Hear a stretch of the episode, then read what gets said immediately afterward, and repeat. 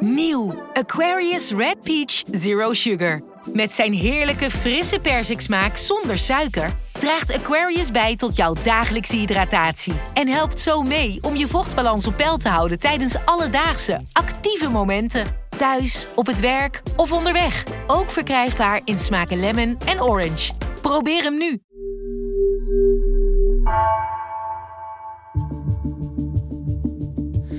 Redactie van NRC het verhaal van vandaag. Mijn naam is Rietje Tunter.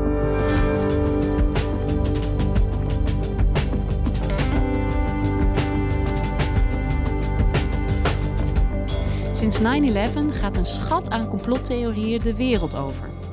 Wat begint met twijfel over de officiële verklaring van de gebeurtenissen, eindigt soms in het geloven in een alternatieve wereldorde. En dat kan reële en zeer heftige gevolgen hebben, zag Amerika-redacteur Marijn de Waal.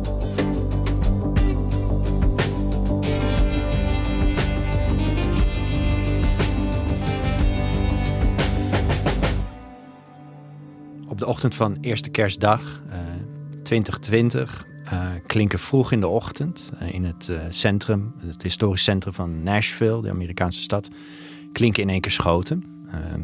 Maar dat zijn geen echte schoten. Dat is het geluid van schoten die klinken uit de geluidsinstallatie die vastzit aan een RV, een camper eigenlijk. 911, what is the address of your emergency? It's 2nd Avenue North. We're hearing gunshots on the street. We've heard it happen three times now. Can you please send the police up here? Dan klinkt er in één keer een, een, een popliedje uh, van de Britse zangeres Petula Clark, Downtown. When you're alone and life is making you lonely, you can always go downtown. Uh, de stad is verlaten, maar er wonen wel mensen in, uh, in downtown Nashville. Onder andere Betsy Williams. Downtown. Kerstavond heeft het gezellig laat gemaakt uh, met haar familie. So we went to bed sort of late and and then we heard the the recorded we didn't know they were recorded gunshots which were very loud. Ze wordt dus alweer heel vroeg uh, wakker geschud door die schoten. And and he was doing that to wake people up, you know. En uit die luidspreker klinkt ook een tekst met een soort robotachtige stem en die zegt: If you hear this, you have to evacuate now. Dus als je dit kan horen, wegwezen. De politie komt en die, uh, ja, die gaat uh, natuurlijk uh, inspecteren bij die RV. Maar die zit helemaal op slot. En ja, die gaan toch ook maar bij de omwonenden op de deur kloppen. the police were going in there, running in there, knocking on doors, telling people to get up. And there were a lot of people who just ran out. Now, mind you, it was 19 degrees. Het wordt steeds onheilspellender, want om rond 6 uur 's ochtends schakelt die vrouwenstem over op een soort countdown. Dus die begint met aftellen. Nog 15 minuten, nog 14 minuten, nog 13 minuten. There's a, there's a sound on there that says there's a limited time to evacuate this area. There's a large bomb inside this vehicle that is playing over and over and over outside. De politie probeert zoveel mogelijk mensen uit die huizen te krijgen. En die staan in de vroege ochtend, uh, het is min 7 op dat moment, uh, staan die soms in hun pyjama of op blote voeten met kinderen op de arm op straat. Maar uh, Betsy Williams kan bijvoorbeeld nog zelf haar auto pakken en uh, met de kat op de arm en de familie wegrijden. En zij besluiten om veiligheidshalve aan de overkant van de rivier te wachten. Nou, dat kwartier verstrijkt wat was aangekondigd. Dus ze besluiten toch maar weer terug te rijden in de veronderstelling. Nou, het moet toch een grap zijn geweest. En dan, anderhalf blok van hun eigen huis, uh, zien ze een enorme vuurbal. Zien ze die explosie. Uiteindelijk zal niet alleen hun eigen pand grotendeels verwoest worden, maar ook aanpalende panden. Uh, er zit een groot gebouw van AT&T, de, de telecom, Amerikaanse telecomreus. Daar zal uh, een groot deel van het, datacentrum, uh, wat eigenlijk een groot schakelstation is, ernstig beschadigd raken. Totaal raken er 41 panden beschadigd. En er is één dodelijk slachtoffer. En dat is Anthony Quinn Warner, de man die het de RV daar in de straat heeft gezet. En zich ook verschool in die camper op het moment van de, van de aanslag. Dus we hebben het niet alleen over een bomaanslag hier, we hebben het eigenlijk ook over een zelfmoordaanslag.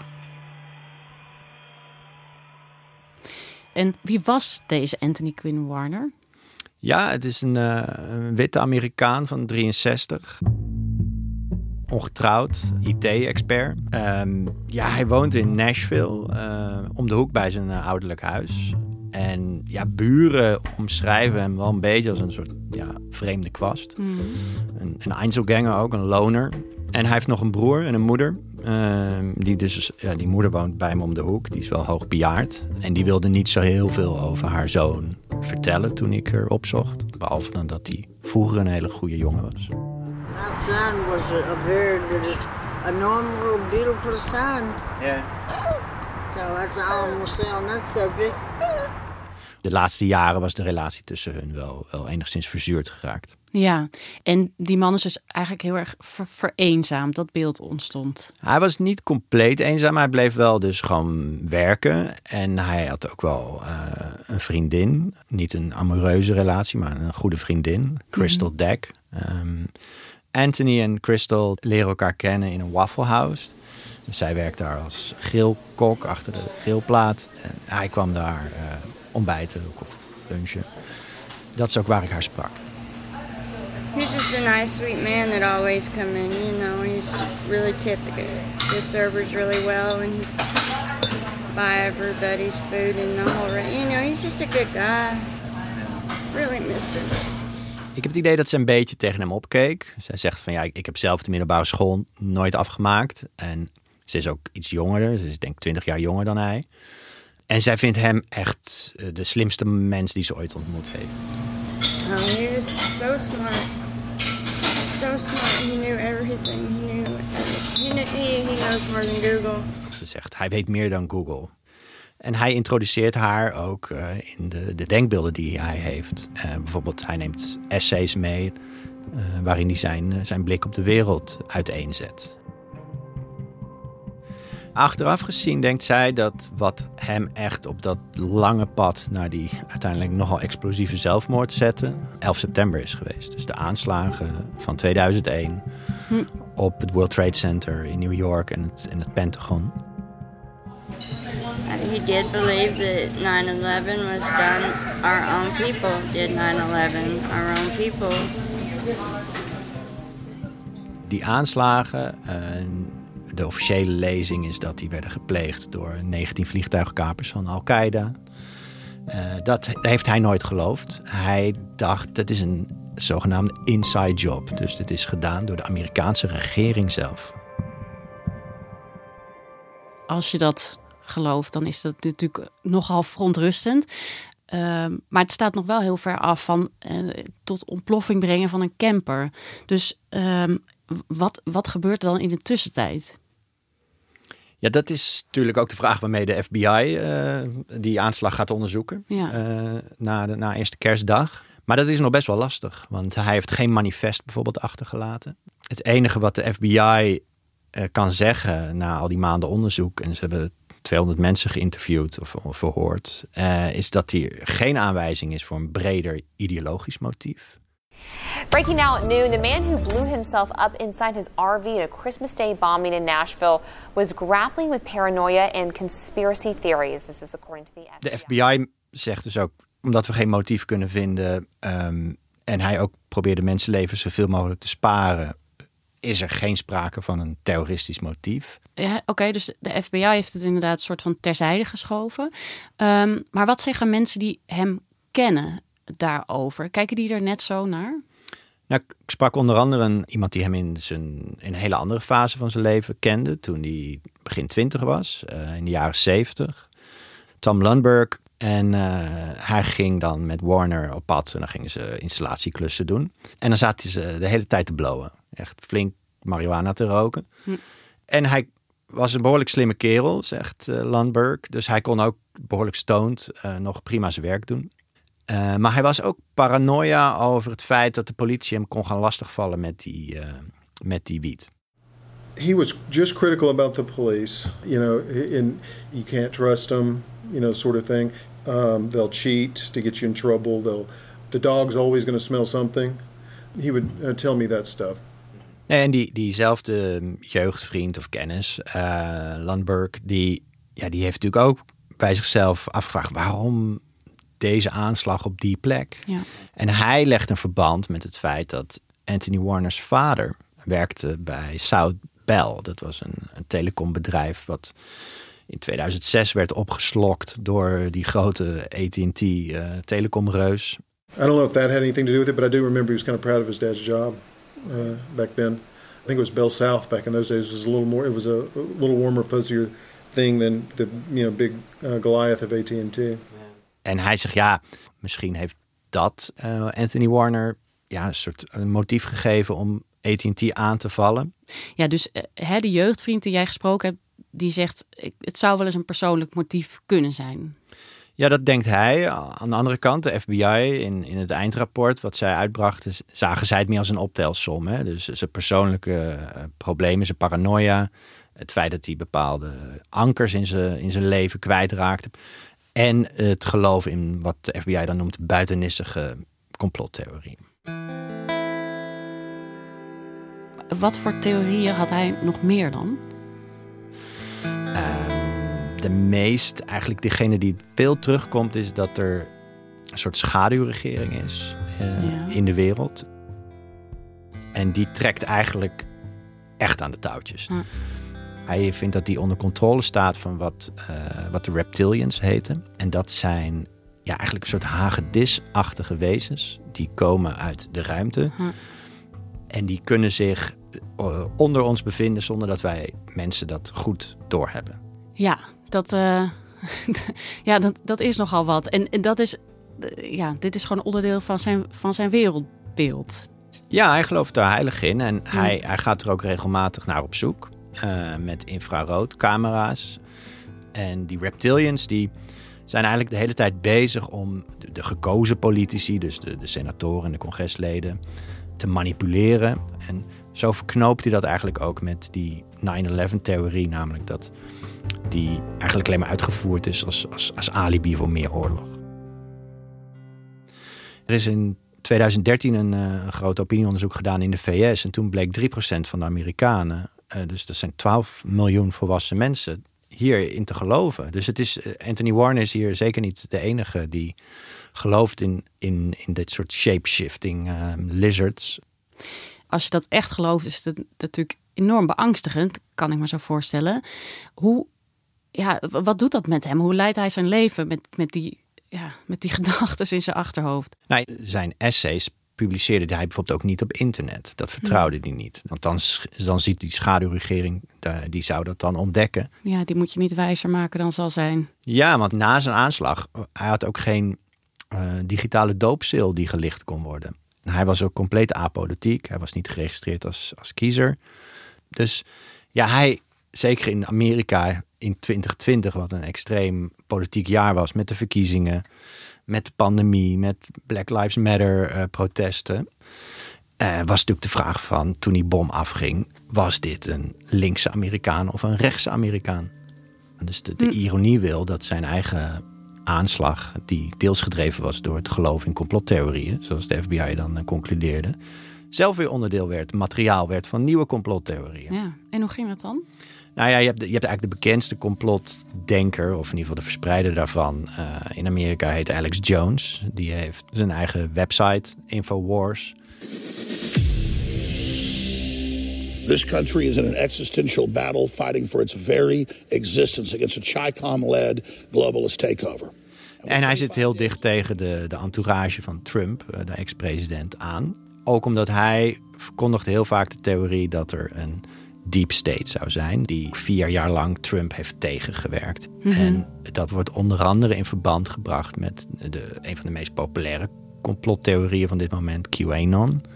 De democraten, prominente mediafiguren, Hollywoodsterren, die zouden een soort kabal vormen, dus een soort, uh, ja, een soort schaduwregering weer, die uh, in kinderen handelt. Want het zijn allemaal pedofielen namelijk. En Trump was uh, van plan om dat allemaal bloot te leggen, om die deep state uh, ja, te ontmaskeren. Ja, dit voert allemaal heel erg ver. Hè? Ik, het is zo bijna niet bij te houden wat je allemaal vertelt. Want je hebt die Anthony Warner in zijn, uh, in zijn camper en die bom. En, ja. dan heb je Alex Jones die daar bijvoorbeeld wat in ziet. Maar hoe knoop je die eindjes aan elkaar dan? Want, want wat ziet hij er dan precies in? En hoe komt QAnon dan weer om de hoek kijken? Nou, dat is Alex Jones wel toevertrouwd. Um, wat Mhm. hij doet is... Um, hij neemt CNN, de nieuwszender. En dat is voor rechts-Amerika echt uh, de grootste linkse propaganda-kanaal. Uh, ja. Want CNN uh, is in handen van AT&T. Hm. Nou ja, dan kan je dus uh, AT&T, CNN op één lijn stellen... en daarmee zeggen dat er een aanslag gepleegd eigenlijk is tegen de pers. Of tegen de vrije media. Ja, vanuit de extreemrechtse hoek zou je dan Ja, maar hij, hij zegt dan, een, dit is een false flag operatie. When you look at the history and the motive and the background and who stands to gain from this and all the media preconditioning and programming, this thing reeks as a possible deep state false flag operation. Hij zegt het zou kunnen dat die aanslag is gepleegd om president Trump en zijn aanhangers verdacht proberen te maken. Zoals uh, Anthony Warner dus geloofde dat 9-11 een, een, een inside job was Ja. van de Amerikaanse regering. Werpt Alex Jones dus in, dat, in die video de suggestie op dat de aanslag in Nashville eigenlijk een geanceneerd iets was om, uh, van de deep state om Trump en zijn aanhangers in discrediet te brengen. Het is echt een gigantisch web, hè, vind ik, aan complottheorieën. Um, zowel waar Warner zelf in gelooft als waar hij in terecht komt. Het gaat eigenlijk maar door. En het, fascinerende is, aan de ene kant is het zo extreem. Um, maar aan de andere kant is dus best een relatief grote groep Amerikanen die hierin gelooft. En dan vraag je je af, hoe kan dat eigenlijk? Ja, kijk, ik denk dat het in Amerika al iets van alle tijden is geweest. Hè? Die, die vatbaarheid voor, voor complottheorieën. Dus ik, ik, ging daar met die vraag ook naar een historicus uh, aan de universiteit, uh, even buiten Nashville. En hij legde mij uit hoezeer eigenlijk de VS vergroeid zijn met dat complotdenken. I think part of it was the fact that we were a new nation. And so when you're new, you are looking for ways to protect yourself because you feel vulnerable. Zodra de Amerikanen zich vrijvochten van het Britse koloniale juk, was het natuurlijk helemaal niet zo zeker dat dat experiment uh, zou slagen, hè, mm -hmm. de Verenigde Staten. En dus een vijand van buitenaf helpt dan wel. En die vijand werd uh, aanvankelijk gezocht in bijvoorbeeld uh, de paus van Rome of de, de Engelsen natuurlijk. Maar ook bijvoorbeeld in de migranten die uh, gaandeweg steeds meer naar de VS trok. In die wrijving ontstond er weerstand tegen buitenstaanders. En complottheorieën eh, vonden in die, in die wrijving een, een hele vruchtbare bodem. But what's so interesting is that conspiracy theories most of the time are just recycled. You know, to find something truly new is very difficult. Even QAnon, with this focus on, you know, democratic pedophiles, is just a replay of the 1980s satanic panic. Je zou eigenlijk kunnen zeggen dat zit een soort van in het DNA van de Verenigde Staten. Um, maar, dat, en dat speelt vast ook mee, er is natuurlijk ook ontzettend veel gebeurd de afgelopen tijd daar.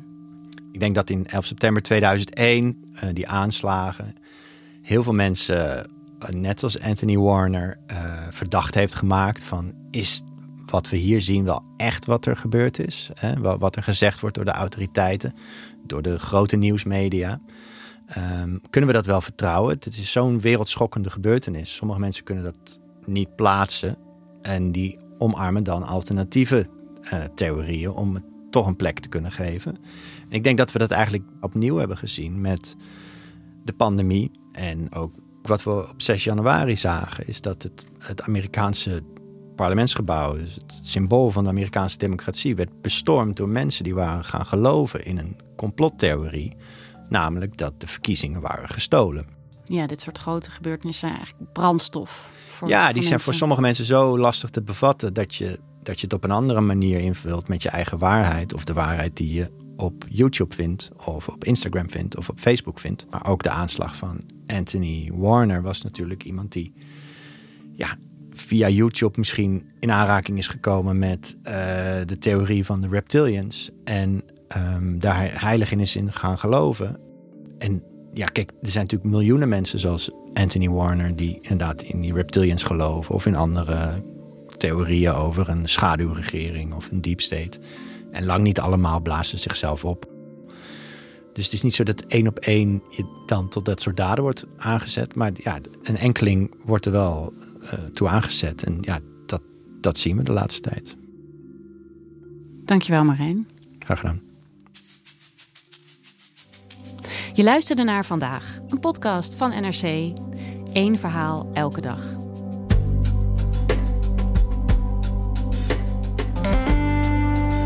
Deze aflevering werd gemaakt door Iris Verhulsdonk, Esme Dirks en Jennifer Patterson.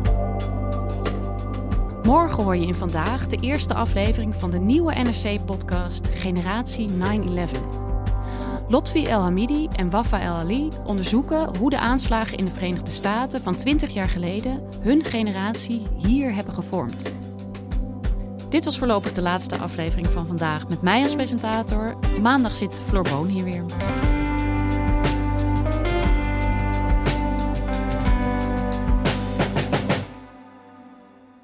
Praten over zelfdoding kan bij de landelijke hulplijn 113 zelfmoordpreventie.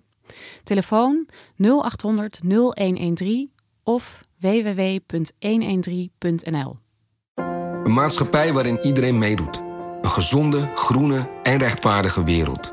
Daar willen jij en heel veel andere mensen best iets aan bijdragen. In het klein en in het groot. Dicht bij huis en ver weg. Zo hebben we vorig jaar 349 miljoen euro bij elkaar gebracht. Miljoenen waarmee onze goede doelenpartners de wereld elke dag een beetje beter kunnen maken. Nationale Postcode Loterij. Samen voor een betere wereld.